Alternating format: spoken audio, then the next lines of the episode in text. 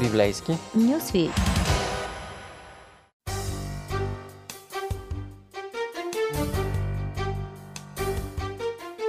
Скъпи приятели, всички ние имаме вроден инстинкт към щастието, а и Бог като наш родител го желая за нас. Той иска да ни види щастливи. Доказва ни го с небесната конституция – която за нас е позната като Десете заповеди или Божият закон. Библията ги нарича Десете думи, което ни показва една друга страна на цялата история с закона, защото заповедите, съгласете се, имат юридически аспект и ни поставят на известна дистанция, докато думите идват от социалния свят и това автоматично включва диалога, човещината. На практика Бог не ни заповядва, Той ни говори, разчита на нашия разум, иска да проумеем, готов е да обсъдим какво ни казва. И ние го правим с тази малка сесия от 11 предавания за 10 думи на Бога – Конституцията на Вселената. Днес ще разгледаме втората заповед. Тя забранява да се правят и благотворят идоли. Повечето хора си мислят, че тази заповед говори за древните езически богове, примерно боговете на дъжда или плодородието, изобщо за властелините на древния пантеон, като римския Юпитер и гръцкия Зевс.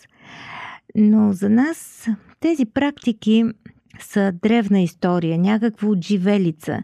Всъщност днес никой не служи на Аполон, на Астарта, да не говорим за идоли от дърво и камък.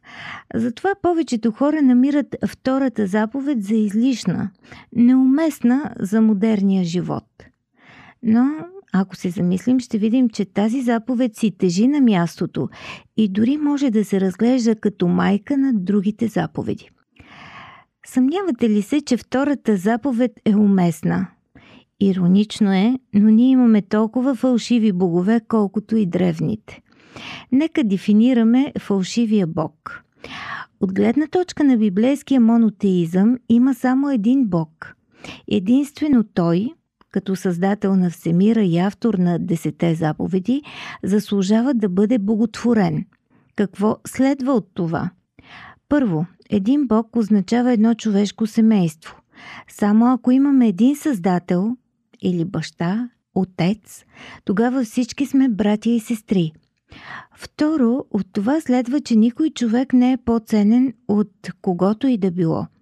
И трето, един Бог означава един морален стандарт за всички хора. Ако Господ е определил убийството като грешно, то е грешно за всеки. И следователно във всеки един морален казус няма защо да се допитваме до други богове, които да ни дадат различна интерпретация на това, което Господ е разпоредил като взаимоотношения между Него и нас и между хората, братството. Вие слушате Радио 316, продуцирано от Световното адвентно радио.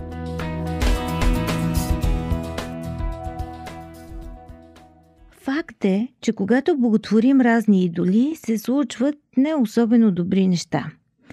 Възможно е предметът на обожание да е сила, раса, пари или знаме и той да не ни води директно към злото. Дори може да се смята за красив и ценен, като например изкуството, образованието или дори любовта – да, всяко от тези прекрасни неща, ако бъдат издигнати в култ, могат да доведат до ужасни резултати. Ето, например, изкуството. Много от най-жестоките хора в историята са обичали красивата музика. Но от ранни години научаваме тъжния факт, че великата музика може да вдъхновява хората да следват злото точно толкова, колкото и да вдъхновява хората да правят добро.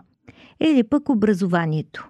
Всички разбираме колко е важно да бъдеш подготвен за живота, да си намериш хубава работа, добре платена, но образованието само по себе си, отделено от целите на добротата, от целите на Бога, може да доведе до огромно зло.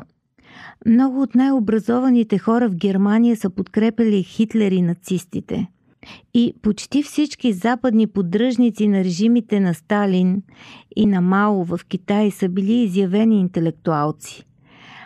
Докторската титла не гарантира, че човекът е по-мъдър, по-мил или по-етичен от някой водопроводчик или автомонтьор. Същото въжи и за любовта.